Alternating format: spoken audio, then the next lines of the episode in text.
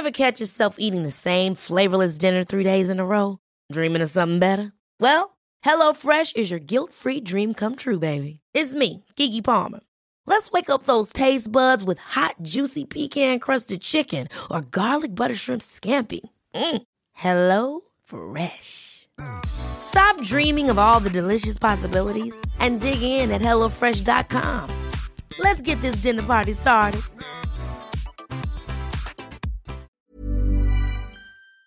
You can now support Ghost Maps on Patreon and buy our official merchandise on Redbubble.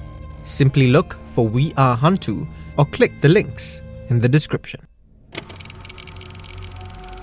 Ghost Maps, Entry 44, Siglap, Singapore.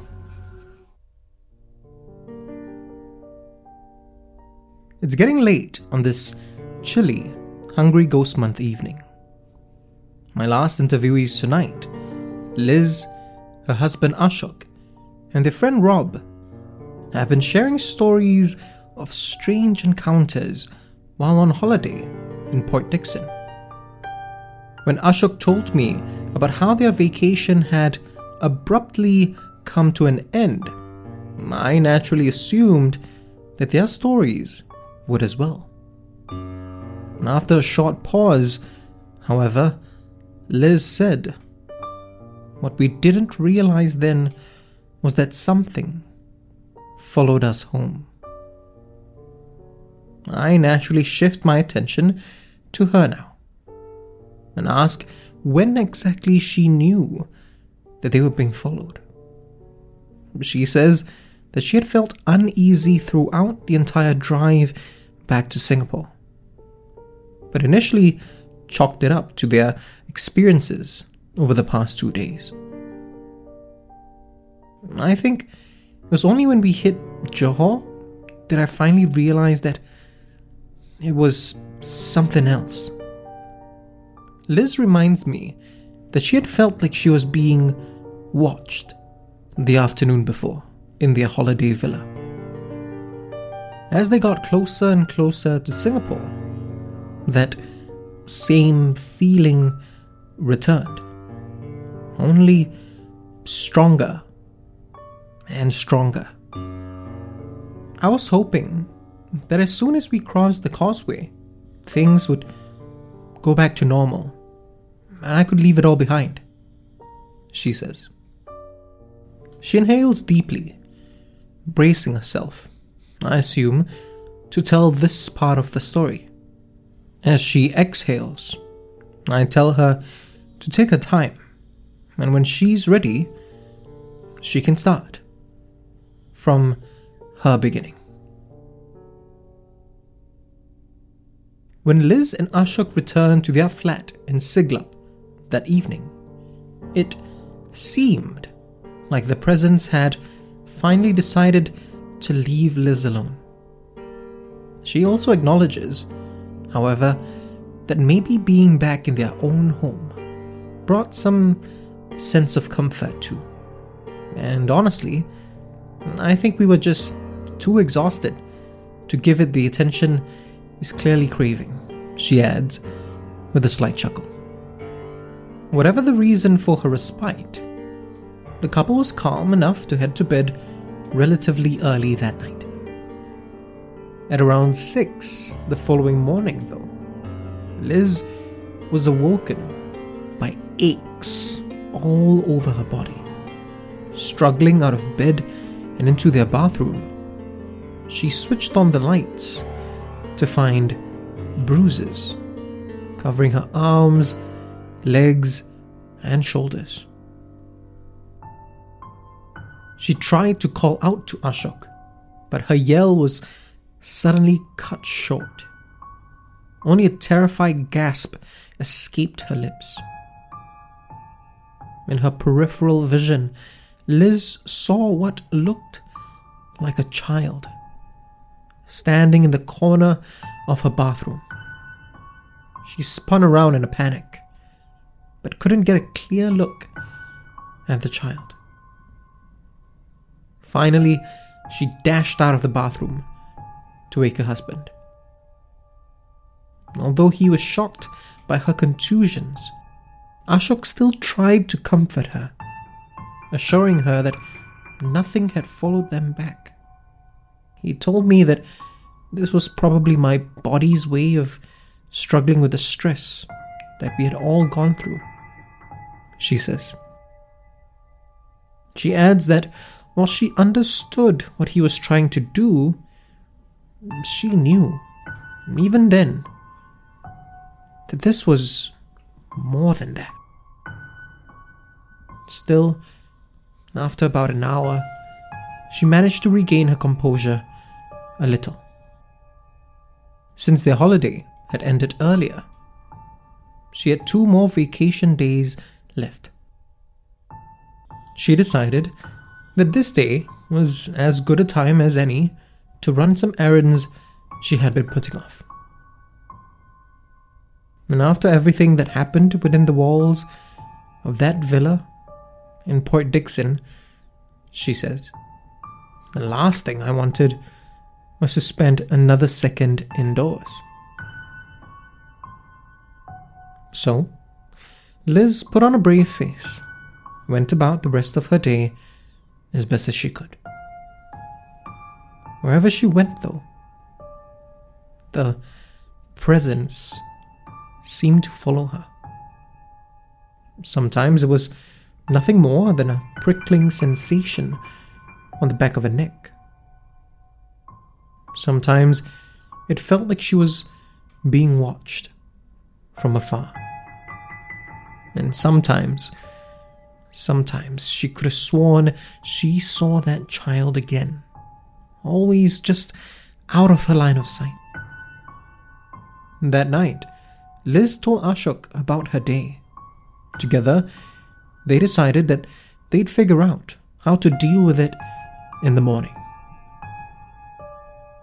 But once again, at six the following morning, Liz was awoken by aches.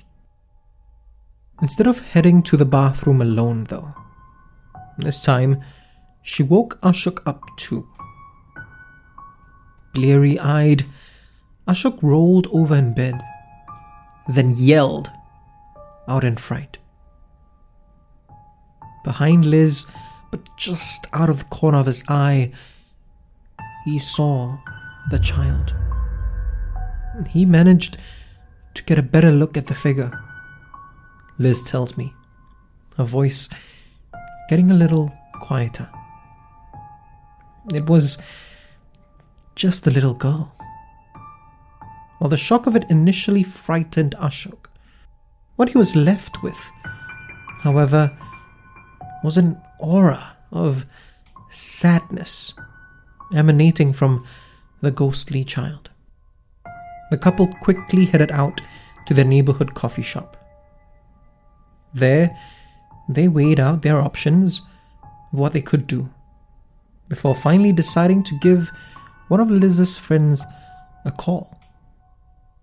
That friend knew a. well, he called him a master that we could speak to. Liz explains. They headed to a temple that very afternoon, but the master greeted them at the gate. You are welcome here, he had said warmly to Liz and Ashok, then turned to a seemingly empty space behind them and added in a neutral tone, But you must wait outside. Inside the temple, the couple recounted to the master what had happened. From the incidents in Port Dickson right up to the encounters of the last two days.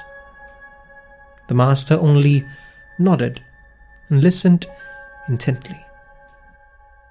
When they were done, he closed his eyes and remained in a quiet, almost meditative state for about half a minute. As the master slowly opened his eyes again, he revealed that the girl was just one of many spirits that dwelt within the villa.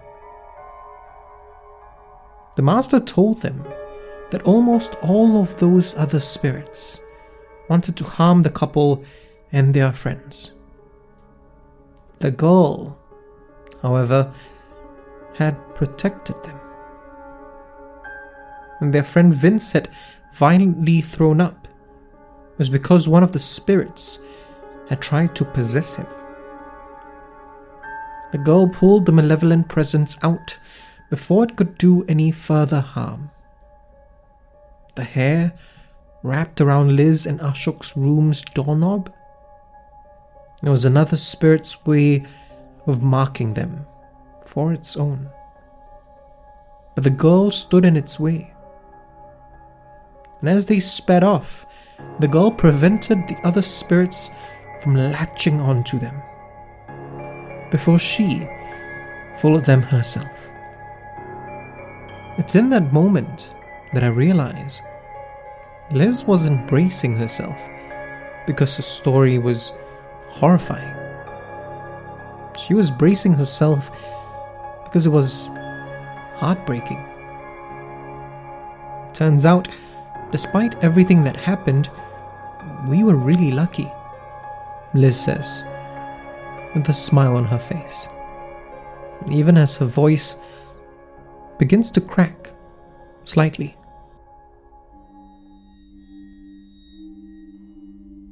The bruises and aches that Liz had received were the only way the little girl knew how to get her attention.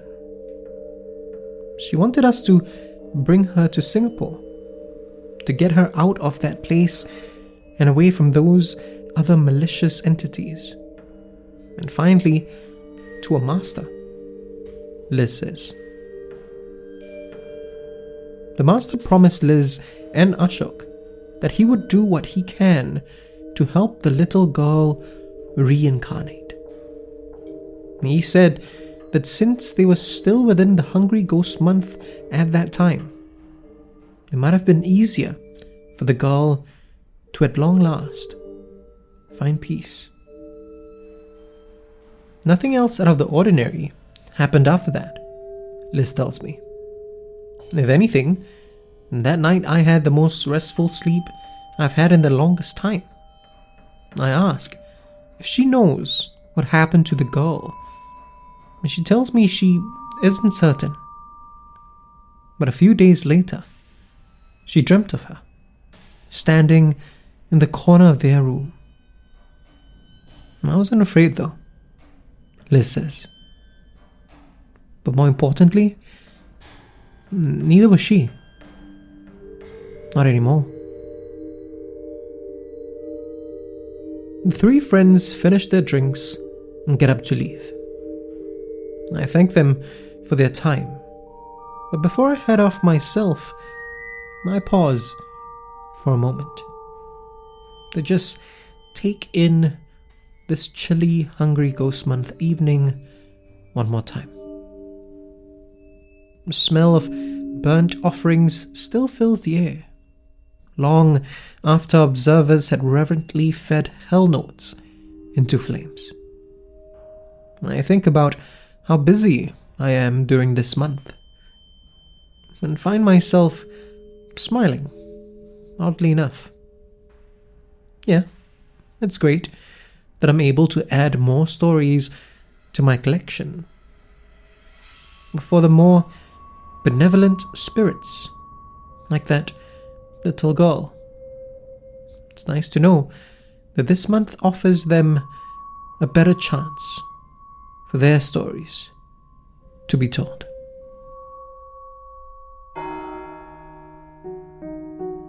If you want to discover more of Southeast Asia's other side, subscribe now and follow us on social media at We Are Hantu.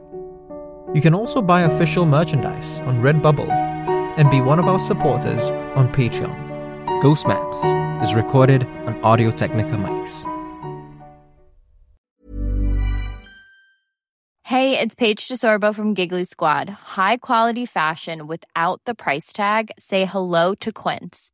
I'm snagging high-end essentials like cozy cashmere sweaters, sleek leather jackets, fine jewelry, and so much more. With Quince being 50 to 80% less than similar brands And they partner with factories that prioritize safe, ethical, and responsible manufacturing. I love that. Luxury quality within reach. Go to quince.com slash style to get free shipping and 365 day returns on your next order. Quince.com slash style.